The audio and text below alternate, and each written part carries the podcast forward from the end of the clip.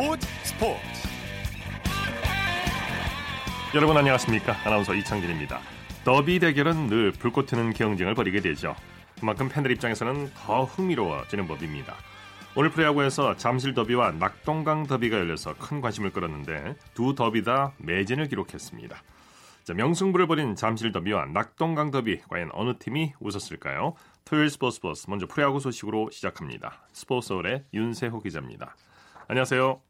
네, 안녕하세요. 잠실 더비를 보기 위해서 많은 팬들이 야구장을 찾았죠? 네, 올 시즌 첫 LG와 두산의 잠실 더비 3연전이 진행 중인데요. 어, 3연전 두 번째 경기는 오늘 경기에 LG와 두산 팬이 잠실구장에 가득 들어찼습니다. 어, 이, 잠실구장 2만 5천 석 매진을 기록하면서 올 시즌 LG 홈경기 첫 번째 매진을 달성을 했습니다. 네. 잠실 더비 결과 어떻게 됐습니까? 네, 승리팀은 어제에 이어서 LG가 됐습니다. 어, LG가 지난 시즌 두산을 상대로 1승 15패로 참담한 패배를 기록하고 했는데요. 올 시즌에는 두산전 첫 두 경기를 모두 승리했습니다. 네. 어, 제 3대 0으로 두산에 이긴 LG는 오늘은 5대 2로 두산전 2연승을 거뒀습니다. 네. 경기 내용 정리해 볼까요? 양팀 다 초반에는 찬스를 잘 살리지 못하는 모습이었는데요. 어, 그만큼 일찍 불펜진이 가동됐고 LG가 결국에는 두산과 불펜 대결에서 우위를 점했습니다. LG는 5회 말에 3점 뽑음에 득점을 성공했고요. 이후에도 어, LG는 LG 불펜진을 실점하지 않는 반면 LG는 두산 불펜진을 공략을 하면서 승리를 완성을 했습니다. 네. 어떤 선수들이 팀 승리를 이끌었나요? LG 주장 김현 선수의 활약이 돋보였는데요. 오늘 4타수 3안타 2타점으로 맹활약을 했고요. 최은성 선수도 5회 말에 결승타를 날리면서 좋은 활약을 펼쳤습니다. 네. 자, 승부가 어디서 갈렸습니까? 어, 5회 말에 최은성 선수가 유강, 아, 유희관 선수와의 승부에서 승리이 가장 컸는데요. 유희관 선수의 장기인 바깥쪽 투심 패스포를 최은성 선수가 간파해서 공략한 게 결승타로 이어졌습니다. 어, 이전 타석에서 토미 조셉 선수가 유희관 선수의 바깥쪽 투심 패스트볼에 당했는데 최현성 선수는 이 공을 이겨내면서 네, 팀 승리를 이끌 었습니다. 네, 기아가 SK를 꺾고 기적 같은 드라마를 썼네요. 네, 전, 어제였죠. 연장 10일 혈투를 벌인 기아와 네. SK가 오늘도 드라마, 드라마를 만들었습니다. 인천 SK 행복드림 구장에서 열린 기아와 SK 경기에서 기아가 4대 2로 기적 같은 승리를 아 6, 아, 6대 4로 기적 같은 승리를 완성을 했습니다. 네. 9회 말로포죠? 그렇습니다. 참 말루포도 네. 대타 말루포가 됐는데요. 어, 기아 대타 한스틱 선수가 9회 초 2사 말루에서 어, 대타로 타석에 들어서서 좌측 담장을 넘기는 말루포를 기록을 했습니다. 네, 이 뭐 김기태 감독의 대타 카드가 기가 막혔던 것 같아요. 그렇습니다. 한택 선수의 대타 전에도 또 대타 카드가 있었는데요. 어, 2사 1루에서 전날 부진했던 문선, 문선재 선수를 또 대타로 투입을 했거든요. 어, 하지만 문선재 선수가 이번에는 볼넷을 부르면서 말루를 만들었고요. 그 다음에 또 대타로 한스택 선수가 나와서 오늘 경기에 뭐 마침표를 사실상 찍었습니다. 네, SK 뭐다 잡은 경기를 놓친 인격이에요. 그렇습니다. SK가 올 시즌 1점차 승부, 적전 승부에서 굉장히 강했는데요. 사실 오늘도 마무리 투수인 김태훈 선수를 3일 연투를 시키면서 승리 잡는 게 아닌가 싶었는데 김태훈 선수가 무너지고 말았습니다. 네. 기아 김기태 감독 어제 이어서 오늘도 심판에게 항의했네요. 네, 어제 같은 경우에는 SK의 비디오 판독, 비디오 판독 신청과 관련해서 김기태 감독이 항의를 했었는데요. 오늘은 3회 3루심에 페어 수도를 두고 또 항의를 했습니다. 어, 김기태 감독의 항의가 한 2분 정도 진행이 됐는데요. 결국에는 심판의 설명을 듣고 수긍을 하고 더그아웃으로 돌아갔습니다. 네. 이번에는 고척돔으로 가보죠. 키움이 하나를 꺾고 주말 2연승을 거뒀네요. 그렇습니다. 키움이 5대3으로 한화를 꺾고 전날에 이어서 이틀 연속 한화에 승리를 거뒀습니다. 네. 타선에서는 어떤 선수들이 활약했습니까? 네, 이정후 선수, 제리 샌즈 선수, 어, 그리고 박동원 선수 등이 multi-hit로 나란히 활약을 했습니다. 특히 샌즈 선수는 2타점으로 1회 결승타를 기록을 했습니다. 네. 키움 선발 최원태 선수가 호투했죠? 그렇습니다. 최원태 선수 6이닝 동안 한 점도 내주지 않으면서 무실점 피칭으로 시즌 2승을 달성을 했는데요. 어, 최근 키움 20대 초중반 선발 투수 때 활약이 대단합니다. 네, KT가 삼성에게 전날의 패배를 서력했네요. 네, KT는 삼성을 5대 3으로 꺾고 전날 패배를 서력을 했습니다. 네. 박경수 선수가 역전포를 날렸죠? 네, 박경수 선수가 6회 무사 2, 3루 찬스에서 삼성 우한 이승현 선수를 상대로 결승 3점으로 장렬하면서 KT의 승리를 이끌었습니다. 네, 팽팽한 경기였는데 KT가 뒷심을 발휘했네요. 네, KT가 6회부터 가동된 삼성 불펜진을 완벽히 공략을 했습니다. 어, KT가 5회까지는 무득점이었거든요. 하지만 6회에만 5점을 집중시키면서 거뒀습니다. 네, 롯데와 NC의 낙동강 더비는 어떻게 됐습니까? 네, 창원 NC파크에서 열린 NC와 롯데의 경남 라이벌전 낙동강 더비는 NC가 7대 5로 롯데에 승리했습니다. 어, 오늘 22,000 112명 만원 관중이 기록을 기록을 했는데요. NC 신구장에서 시즌 두 번째 매진을 달성을 했습니다. 네, 오늘 경기도 쉽지 않은 경기였죠. 라이벌전답게 굉장히 치열했는데요. 역전과 재역전이 반복이 됐습니다. 어, 하지만 승리는 어제 이어서 오늘도 NC였는데요. NC는 7회 말 어, 1, 2루 기회에서 양의지 선수의 2타점 적시 2루타로 7대5로 앞서 나가면서 승리를 거뒀습니다. 네, 오늘 경기의 소수 선수는 단연 양의지 선수라고 할 수 있겠죠. 그렇습니다. 뭐 양의지 선수 뭐 대형 F에 대한 만점 활약을 반복하고 있다고 보면 될 것 같아요. 어, 오늘은 선발 출장이 아니라 6회부터 대타로 출장을 했는데요. 첫 타석에서 우중간에 가르는 적시타, 그리고 두 번째 타석에서 또 2타점 적시타로 결승타를 날렸는데 단 두 타석만 소화하면서도 만점 활약을 한 오늘 양의지 선수였습니다. 네. 박성민 선수의 활약도 빼놓을 수 없겠죠? 네, 최근 NC의 상승을 이끄는 또 하나의 축은 박성민 선수입니다. 어, 오늘도 6회 홈런을 쏘아올리면서 올 시즌 네 번째 홈런을 기록을 했습니다. 네. 자, 코리안 메이저리그 소식 살펴보죠. 추신수 선수의 방망이가 요즘 아주 뜨거워요. 그렇습니다. 텍사스 추신수 선수 오늘 오클랜드와 홈 경기에서 올 시즌 첫 번째 3안타 경기를 달성했습니다. 첫 타석부터 2루타를 쳤고요. 그 다음 타석에서는 절묘한 번트 안타, 그리고 마지막에는 자전 안타로 맹활약을 했습니다. 네. 최지만 선수도 맹타를 휘둘렸죠? 네, 템파베이 최지만 선수는 오늘 토론토와 경기에서 첫 타석부터 2루타를 날리면서 두 경기 연속 장타를 기록을 했습니다. 올 시즌 네 번째 2루타를 기록을 했습니다. 예. 류현진 선수의 복귀 전망이 나오고 있죠? 네, 류현진 선수가 오늘 캐치볼을 하는 장면이 지금 현재 언론에 포착이 돼가지고 화제인데요. 어, 캐치볼이 벌써 들어갔으니까 곧 불펜 피칭을 할 거다라는 전망이 이어지고 있고요. 불펜 피칭을 한다면은 아마 뭐 통증이 없다면은 다음 주 어, 늦어도 다다음 주 정도에는 복귀 일정이 나오지 않을까 싶습니다. 예. 류현진 선수가 그 내전근 쪽을 다쳤는데 다행히 지난해 다쳤던 것보다는 경미한 상황이라고 하고요. 본인도 뭐 여러 가지 테스트를 했을 때 전혀 문제가 없었다고 했으니까 네. 아마도 음, 4월 안에는 다시 마운드에 오르지 않을까 싶습니다. 예. 프로야구 내일 경기 일정과 관전 포인트 짚어주시죠. 네, 역시 또 라이벌전이 관심을 많이 끄는 것이 아닌가 싶습니다. 잠실 라이벌전, 어, LG와 두산의 잠실 라이벌전, 그리고 창원 NC파크에서 열리는 NC와 롯데 어, 경남 라이벌전도 굉장히 관심이 끄, 끄, 어, 관심이 쏠리고 있는데요. 일단 LG가 두 번 다 이겼고 NC가 또 두 번 다 이겼습니다. 과연 LG가 두산을 상대로, NC가 롯데를 상대로, 라이벌을 상대로 3연전을 싹쓸이 할 수 있을지 관심이 굉장히 어, 몰리고 있습니다. 네, 소식 고맙습니다. 네, 감사합니다. 프로야구 소식 스포츠 서울의 윤세호 기자였고요. 이어서 국내외 축구 소식 살펴보겠습니다. 베스트 11의 손병하 기자입니다. 안녕하세요. 네, 안녕하세요. 이번 주 내내 손흥민 선수가 큰 화제였는데 지금 열리고 있는 리그 경기에 출전했나요? 네, 우리 시각으로 조금 전인 저녁 8시 30분부터 토트넘 스포 스타디움에서는 토트넘과 허더즈필드 타운의 리그 34라운드 경기가 시작했습니다. 예. 예, 우리 손흥민 선수는 오늘 경기는 선발 출전하지 않았습니다. 예, 손흥민 선수 현재 벤치에서 후반 출격을 대기 중이고요. 현재는 토트넘이 전반전에 두 골을 넣으면서 2대 0으로 앞서고 있습니다. 예. 지난 수요일에 열린 유럽 축구 연맹 챔피언스 리그 8강전 이후 손흥민 선수가 세계적으로 큰 주목을 받았어요. 네, 맞습니다. 예, 우리 시각으로 수요일이었던 지난 12일 새벽 4시였죠. 영국 런던에 위치한 토트넘 홋스퍼 스타디움에서 UEFA 챔피언스 리그 8강 첫 경기가 열렸습니다. 네. 홈팀 토트넘과 원정팀 맨체스터 시티의 대결이었는데요. 이 경기에서 우리 손흥민 선수 후반 33분 멋진 결승골을 터뜨리며 세계적으로 주목을 받았습니다. 네. 뭐 영국 현지는 물론이고요. 독일과 스페인 등 유럽 대부분 국가의 주요 언론들이 일찍이 손흥민 선수의 활약을 보도하며 놀라움을 감추지 못했습니다. 네. 심지어 우리 선수들에 대해 좀 심드렁한 편인 중국 매체들까지도 손흥민 선수의 발전에 감탄하면서 아시아 전체의 자랑이다. 뭐 이렇게 엄지 손가락을 치켜 세웠습니다. 예, 예. 뭐 우리 축구 팬들에게는 정말 기분 좋은 한 주였을 겁니다. 그 말씀하신 것처럼 중국 특히 중국 언론의 칭찬이 이색적인데 정확히 뭐라고 표현했나요? 네.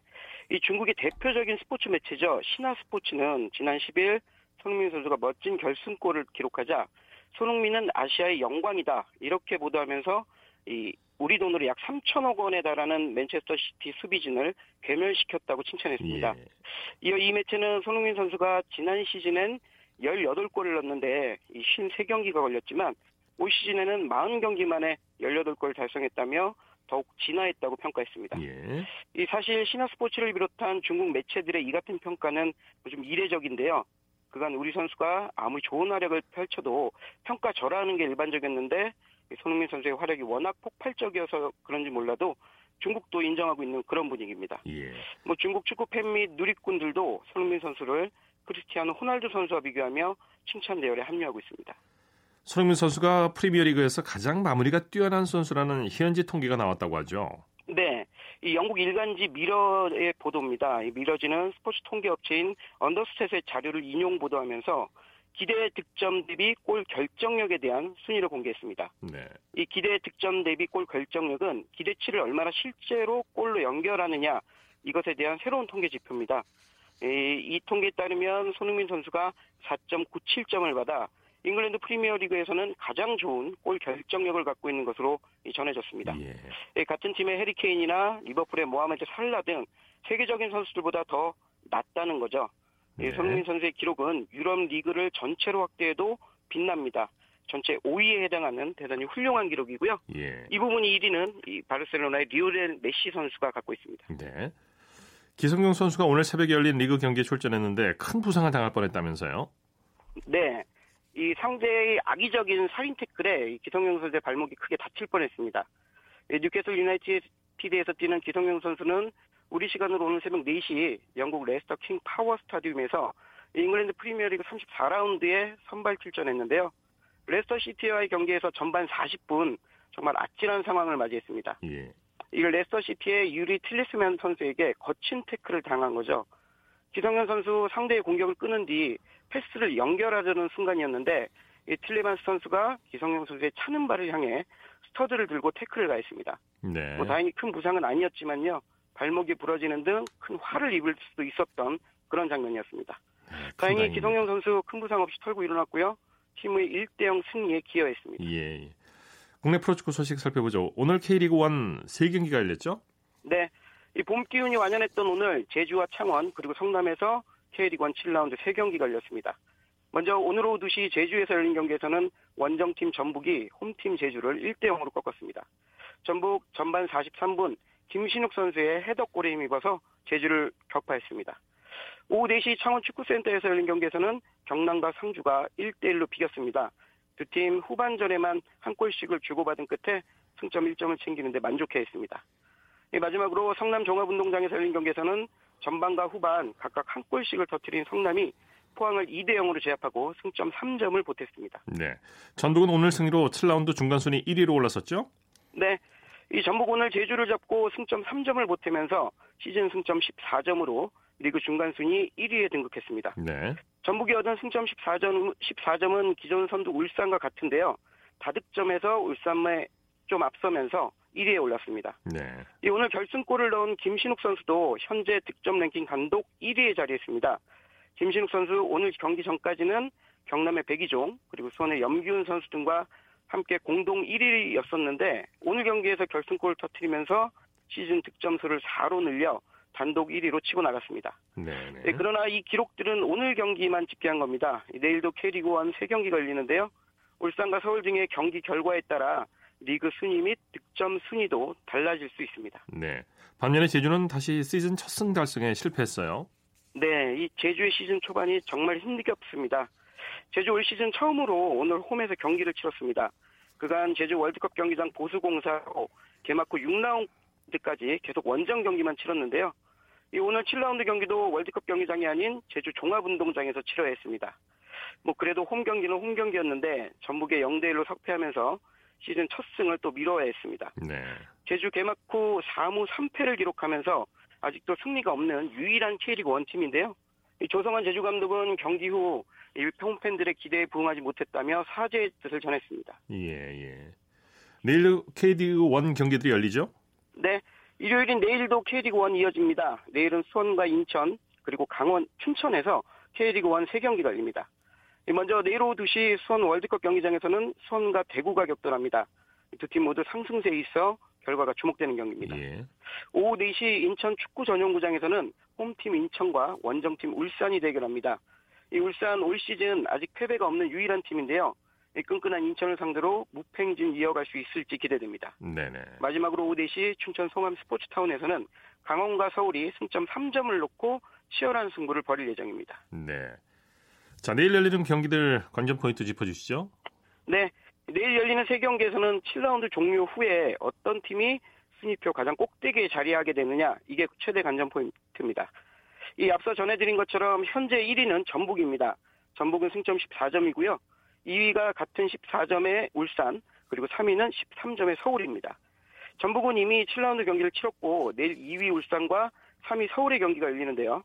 울산과 서울이 모두 승리한다면 울산이 1위, 서울이 2위로 올라서고 두 팀 모두 패한다면 전북이 계속 1위를 유지할 수도 있습니다. 네. 즉 내일 울산과 서울의 경기 결과에 따라 전북까지 총 3팀의 순위가 극심한 변화를 일으킬 것으로 보여 이 7라운드 종료 후 어느 팀이 1위 자리에 오를지를 주의 깊게 지켜보시면 좋을 것 같습니다. 네, 소식 고맙습니다. 네, 고맙습니다. 국내외 축구 소식 베스트 11의 손병하 기자였습니다.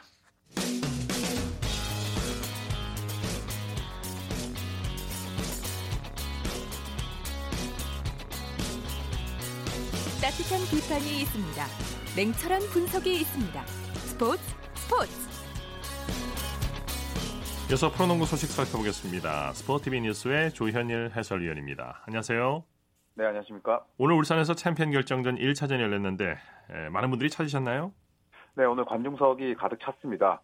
아, 오늘 울산 동천 체육관에서 아, 프로농구 챔피언 결정전 1차전이 열렸는데요. 이 현대모비스와 전자랜드 경기에 5,360명 입장을 했습니다. 예. 아, 동천 체육관은 원래 5,000명을 수용을 하는데 아, 이날 3층까지 팬들이 자리를 이 가득 메웠고요. 또 울산 경기 기준으로 아, 약 4년 만에 이 최다 관중이 경기장을 찾았습니다. 예. 현대모비스가 전자랜드를 꺾고 1차전에서 짜릿한 승리를 거뒀죠? 네, 5천 명이 넘는 홈팬들의 성원을 어, 등에 업고 이 현대모비스가 1차전을 승리로 장식했습니다. 아, 접전 끝에 98대 95로 승리를 했고요. 아, 오늘 승리로 현대모비스는 아, 프로농구 챔프전 역대 최다인 8연승을 질주하게 됐습니다. 예. 역대 챔피언 결정전에서 1차전 승리팀이 우승할 확률 어느 정도나 됩니까? 네, 총 어, 22번의 챔프전 어, 1차전 승리팀이 어, 모두 15번 우승을 했습니다. 네. 이 확률로 따지면 68.2%, 그러니까 10개 팀 중에 뭐 7개 팀 정도 우승을 한 셈인데요. 네네. 아, 생각보다 뭐 이렇게 또 지배적인 그런 기록은 아니라고 볼 수가 있습니다. 아, 오늘 전자랜드가 1차전을 패했지만 아, 또 2차전에서 어, 승리를 뭐 자신할 수 있는 그런 이유이기도 합니다. 네. 오늘 아주 명승부를 펼쳤죠? 네, 1쿼터 중반에는 뭐 현대모비스가 아, 주도권을 잡았습니다. 또 2쿼터 한때 37대 22, 15점 차이로 앞섰는데 3쿼터까지도 이 점 차이가 유지됐습니다. 아, 하지만 이후에 현대모비스가 계속 실책 이후에 속공을 허용하면서 이 전자랜드의 흐름을 빼앗겼고요. 결국 종료 직전에 95대 95로 동점이 됐습니다만 아, 양동근의 3점으로 결국 이 현대모비스가 이 명승부를 아, 접점 끝 승리로 장식을 했습니다. 네. 현대모비스의 집중력이 돋보였어요. 그렇죠. 사실은 이 막판에 실책이 자주 나오면서 89대 95로 이 앞섰던 경기를 결국 동점까지 허용을 했는데 6.6초를 남기고 이 터진 양동근 선수의 결승 3점이 아주 크게 작용을 했고요. 네. 그리고 양동근의 3점이 만들어지기까지의 이 현대모비스의 아주 정교한 패턴도 어, 현대모비스의 집중력으로 이어졌습니다. 네. 6초를 남기고 터졌죠, 3점 슛이? 그렇습니다. 아, 사실 이 양동근 선수의 3점이 터지기까지의 과정이 뭐 재밌었는데요. 원래는 어, 리카, 이 라건아 선수와 또 함지훈의 하이로우 게임을 봤습니다만 이 하이로우 게임을 어, 시도를 하던 도중에 모두 수비가 몰리면서 양동근 선수에게 완벽한 오픈 기회가 날 수 있었습니다. 양동근 선수의 3점이 터지면서 결국 오늘 13득점 또 어시스트 4개를 기록한 양동근 선수의 활약이 단연 돋보였던 경기였습니다. 네. 양동근 선수 외에 또 어떤 선수들이 팀 승리를 이끌었습니까? 네, 라건아 선수가 4쿼터에만 11득점을 몰아치면서 총 30득점, 또 리바운드 11개로 더블 더블을 달성했고요. 또 이대성 선수 역시 4쿼터 막판에 이 경기 흐름을 바꿔놓는 3점포 2방을 포함해서 15점을 올렸습니다. 또 섀넌 쇼터 선수 역시 3점슛 3방을 포함해서 19점을 넣으면서 어, 힘을 더했습니다. 네. 이 전자랜드가 지긴 했지만 강상재 선수가 역전을 이끌어내기도 했어요. 네, 전자랜드가 4쿼터 막판에 무섭게 뒷심을 발휘하면서 역전까지 성공을 했는데요. 그 중심에 강상재 선수가 있었습니다. 네. 아, 이변을 만들기에는 시간이 다소 부족했지만 이 강상재 선수는 생애 첫 이 챔프전 무대에서 19득점, 또 리바운드와 어시스트를 3개씩 기록을 했습니다. 아, 강상재 선수는 경기 끝나고 나서 아, 비록 아쉽게 졌지만 아, 나름대로 경기력은 좋았다고 생각을 하기 때문에 2차전을 이기고 1승 1패 성적과 함께 인천으로 돌아가겠다라는 포부를 밝혔습니다. 네. 자, 1차전 승리 결정적, 결정적인 장면을 든다면 어떤 걸 들 수 있을까요? 어, 아까 역시나 뭐 말씀하셨듯이 95대 95 상황에서 터진 양동구 선수의 3점이 아니었나 싶습니다. 네. 사실 유재학 감독은 경기 끝나고 나서 라거나와 함지훈 선수의 공격을 보는 게 첫 번째였고 이 전자랜드 수비가 몰리면 그 다음에 외곽을 보는 게 두 번째 옵션이었다는 이야기를 했는데요. 네. 결국에 왼쪽 사이드에서 좋은 기회가 나면서 양동근의 3점이 터졌고 이 장면이 역시나 1차전 현대모비스 승리의 결정적인 장면이 아니었나 싶습니다. 예.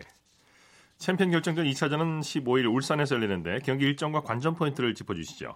네, 사실 현대모비스는 전자랜드와의 정규 경기 맞대결에서 5승 1패로 어, 상대를 압도했습니다. 아, 특히 전자랜드의 3점 슛을 28.5%로 잘 묶었는데요. 아, 하지만 1차전에서 어, 현대모비스는 어, 전자랜드에게 무려 11개의 3점을 내줬습니다. 네. 아, 특히 전자랜드의 3점 성공률이 68.8%였는데 과연 이 현대모비스가 전자랜드의 이 3점을 2차전에서 얼마나 묶고 나올 수 있을지가 아, 최대 관전 포인트가 아닐까 싶습니다. 네, 오늘 소식 고맙습니다. 네, 감사합니다. 농구 소식 스포티비 뉴스의 조현일 해설위원과 정리해드렸고요. 이어서 스포츠 세계 라이벌을 집중 조명하는 시간 스포츠 라이벌의 세계 시간입니다. 매주 토요일 한겨레신문의 김동훈 기자와 함께합니다. 어서 오십시오. 예, 안녕하세요. 자, 오늘 어떤 라이벌입니까? 1980년대 남자 농구 코트는 두 슛쟁이의 라이벌 대결로 후끈 달아올랐는데요. 그 주인공이 바로 현대전자 이충희 선수와 삼성전자 김현준 선수였습니다. 네. 이 두 선수는 대학도 연세대와 고려대로 라이벌이었고요. 또 실업팀에서도 현대와 삼성으로 나뉘어서 1진 1퇴의 공방을 벌였습니다. 예.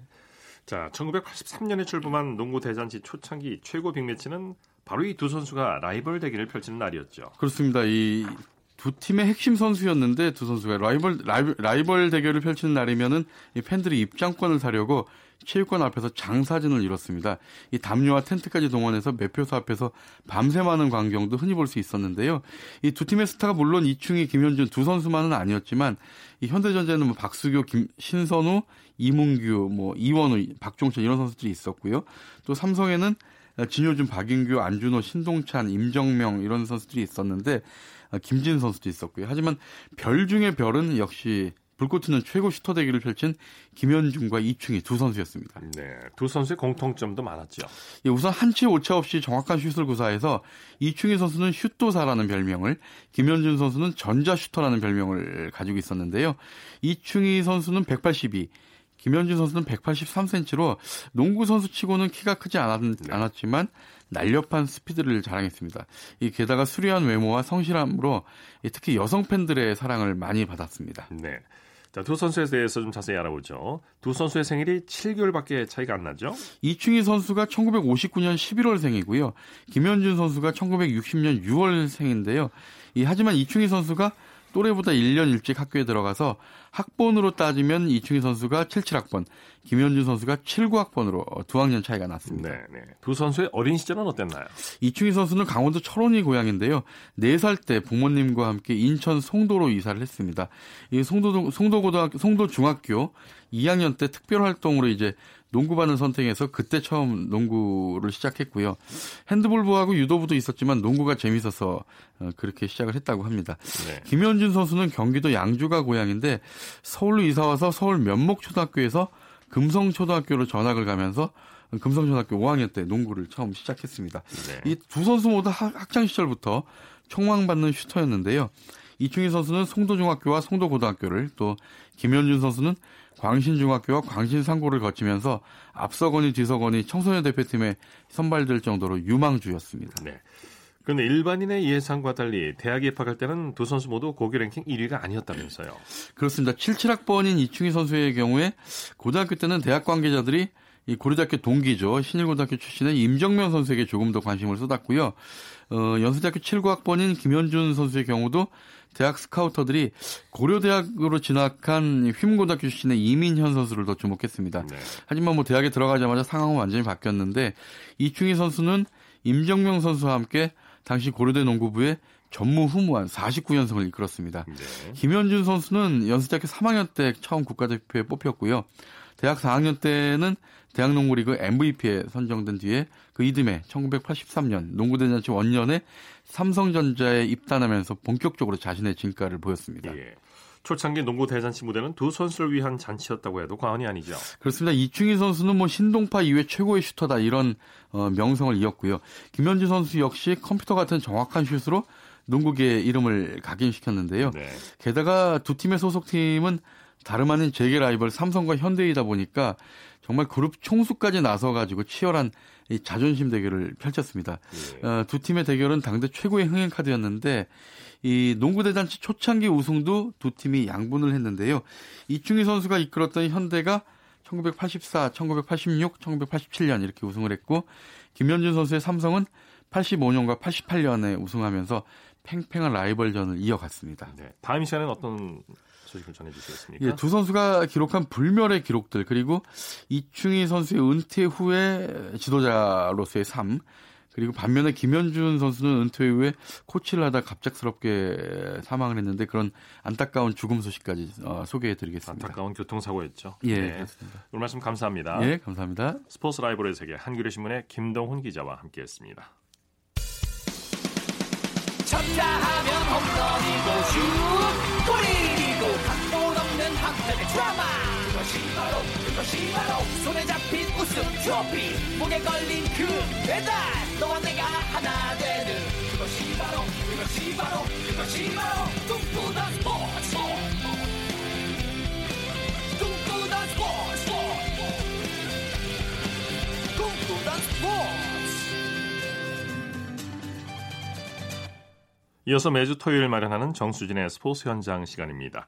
유소년 야구는 프로의 근간이 되는데요. 유소년 야구가 발전할수록 야구의 미래도 그만큼 밝다고 할 수 있겠죠. 오늘은 미래 야구 꿈나무들의, 꿈나무들의 대결인 초등학교 야구 대회 현장으로 함께 가보시죠.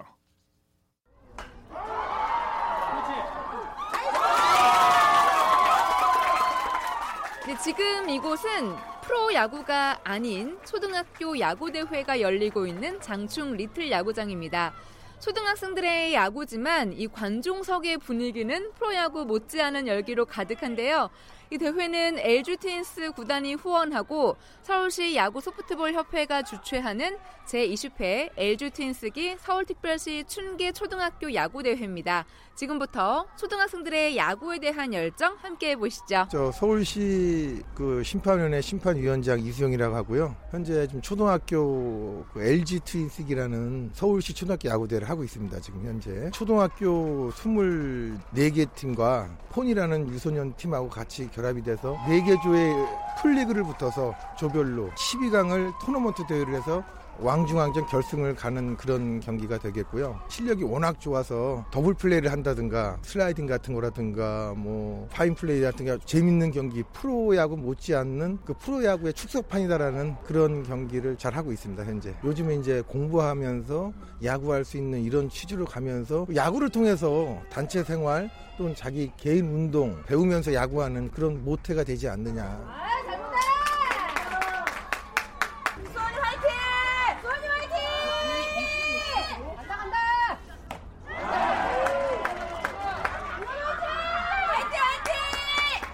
네, 지금 제가 함께 하고 있는 경기는 상일초등학교와 인헌초등학교와의 경기인데요.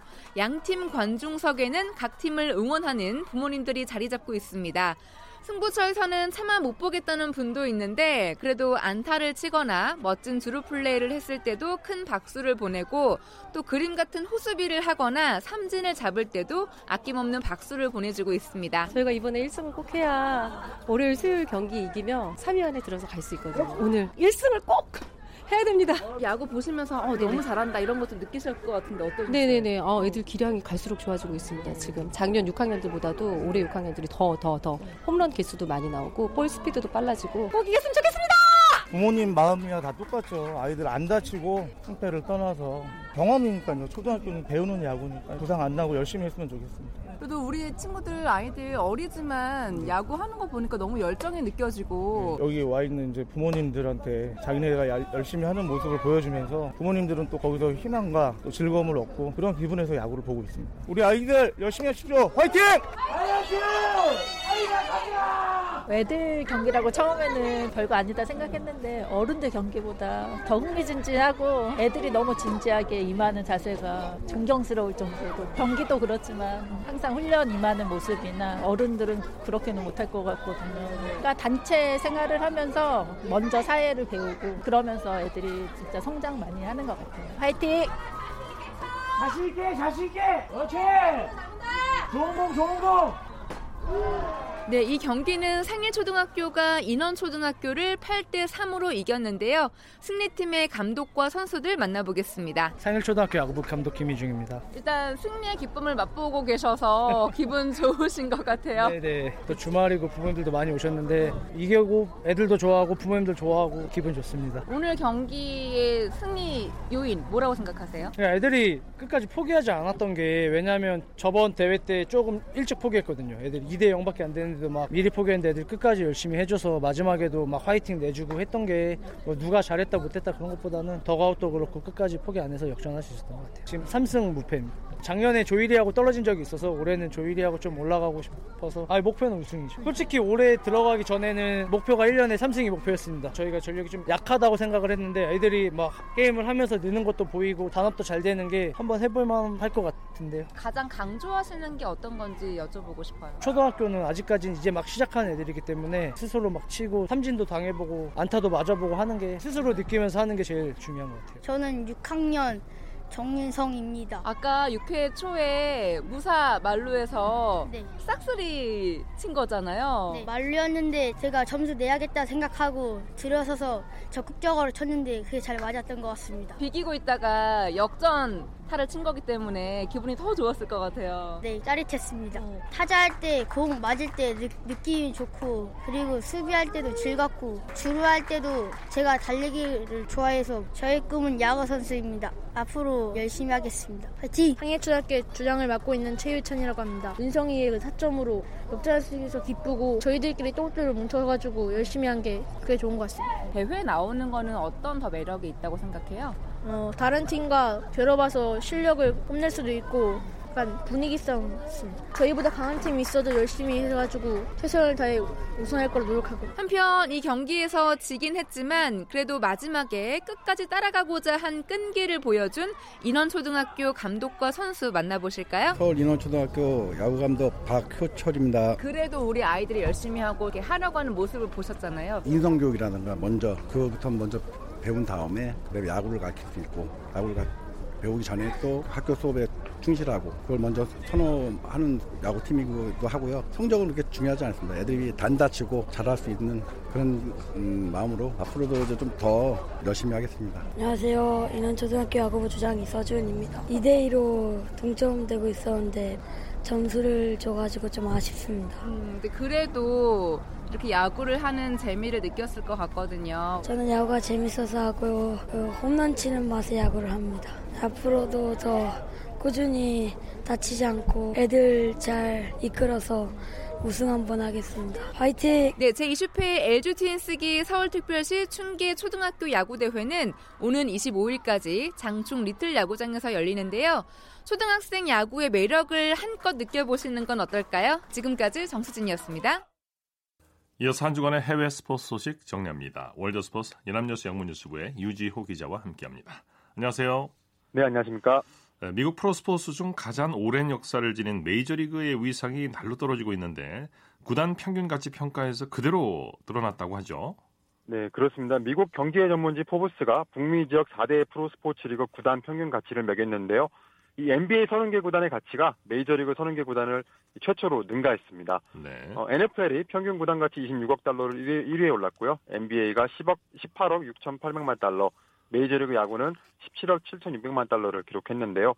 메이저리그에서는 이번 조사에서 지난해보다 구단 가치가 8% 올랐지만 NBA 구단들은 13%, NFL 구단들은 12% 증가세를 보였습니다. 예. 주요 구단별 순위는 어떻습니까? 네, 일단 NBA에서는 뉴욕 닉스가 구단 가치 40억 달러로 가장 비싼 구단이었고요. 어, 로스앤젤레스 레이커스가 37억 달러로 뒤를 이었습니다. 메이저리그에서는 뉴욕 양키스가 46억 달러로 22년 연속 이 부분 1위에 올랐고 2위는 어, LA 다저스, 3위는 보스턴 레드삭스 순인데요. 이 두 리그 모두 빅마켓이라 할 수 있는 뉴욕과 LA 팀이 상위 자리에 있고 이 밖에 보스턴, 샌프란시스코, 시카고 지역 팀들도 선전했습니다. 네. NBA 선수들이 뽑은 리그 역대 최고 선수가 마이클 조던이라고 하죠. 네, 그렇습니다. 미국 스포츠매스 애틀레틱이 어, 최근 NBA 선수 127명을 대상으로 익명 선문조사를 실시했는데요. 이 결과 122명의 선수, 어, 선수 중 73%가 최고의 선수로 조던을 꼽았다고 지난 화요일 보도가 됐습니다. 네. 2003년 은퇴했던 조던은 모두 6차례 시카고 불스를 NBA 정상에 올려놨고요. 또 그때마다 매번 챔피언 결정전 최우수 선수로 뽑히기도 했었죠. 어, 현재 LA 레이커스에서 뛰고 있는 르브론 제임스가 11.9%의 선택을 받았고요. 어, 이미 은퇴한 코비 브라이언트가 10.6%로 뒤를 이었습니다. 네. 어, 한편 이번 시즌 유력한 MVP 수상자를 묻는 문항에는 휴스턴의 제임스 하든이 44.3%의 지지를 받았고요. 밀워키 야니스 아데토쿤보가 38.9%를 받았습니다. 하지만 선수들에게 만약 새로운 팀을 꾸린다면 가장 먼저 누구와 계약하고 싶은지 묻자 36.4%가 안테도쿤보를 선택했습니다. 예. 미국 정부가 쿠바 야구 선수들의 미 프로야구 진출에 제동을 걸었다면서요. 네, 미국 언론은 도널드 트럼프 미국 행정부가 어, 쿠바 선수들의 미 프로야구 진출을 위해 메이저리그와 쿠바 야구연맹에 지난해 12월 맺은 협약을 무효로 했다고 보도를 했습니다. 쿠바 야구연맹은 최근 미국, 미국 프로야구와 계약이 가능한 17세에서 25세 사이 선수 34명의 명단을 발표하기도 했지만 이번 협약 무효화로 더 이상의 진전은 없을 것이라고 외신들이 전했는데요. 쿠바 야구연맹은 쿠바 정부 소속이어서 현행 법화에서는 쿠바 야구연맹과의 거래가 불법이라는 게 현재 미국 정부 협약 무효의 이유입니다. 네. 어, 전임 버락 오바마 행정부 때는 쿠바 야구연맹이 쿠바 정부 소속이 아니라면서 어, 쿠바 선수들의 미국 프로야구 진출을 진출의 길을 터줬는데요. 쿠바 선수들이 목숨을 걸고 어, 모국을 떠나지 않아도 되게끔 합법적 진출의 기회를 열어준 겁니다. 하지만 트럼프 대통령은 취임 이후에는 어, 대쿠바 제재를 일부 복원하면서 대립각도 세우고 있고요. 이번 조치로 이제 쿠바 야구 연맹이 어, 이번 이미 체결된 협약을 정치적 동기로 공격하는 것은 선수와 가족, 팬들을 모두 해치는 것이라고 비판을 했습니다. 네. 내년 도쿄올림픽 준비를 주관하는 일본 올림픽 담당 장관이 막말 논란을 일으킨 뒤 사임했다고 하죠? 네, 사쿠라다 요시타카 올림픽 장관이 지난 수요일 어, 동일본 대지진 피해 지역 복구보다 중요한 것이 자민당 정치인이라고 말했습니다. 네. 이 발언이 전해지자 자민당 내에서조차 사임이 불가피하다는 의견도 나왔고요. 어, 사쿠라다 장관은 이 같은 발언을 부인했지만 이후 아베 신조 총리에게 직접 사표를 제출했고 곧장 수리가 됐습니다. 다케다 스네카즈 일본 올림픽위원회 회장이 올림픽 유치 과정에서 뇌물 공여 의혹을 받아서 프랑스 사법당국의 수사도 받고 있는데요. 어, 이, 에 이어서 또 다른 악재를 만난 도쿄올림픽 어, 조직위원회입니다. 어, 사쿠라다 장관은 과거에도 망언으로 구설에 오른 적이 있는데요. 지난 2월에 수영선수 이케이 리카코가 백혈병을 앓고 있다는 소식이 전해지자 어, 이 선수를 금메달 후보로 기대하고 있었는데 실망했다는 말을 했다가 여론의 문매를 맞기도 했습니다. 네, 소식 고맙습니다. 네, 감사합니다. 월드스포츠 연합뉴스 영문뉴스부의 유지호 기자였습니다. 스포츠 스포츠 오늘 준비한 소식은 여기까지고요. 내일도 풍성한 스포츠 소식으로 찾아뵙겠습니다. 함께해 주신 여러분 고맙습니다. 지금까지 아나운서 이창진이었습니다. 스포츠 스포츠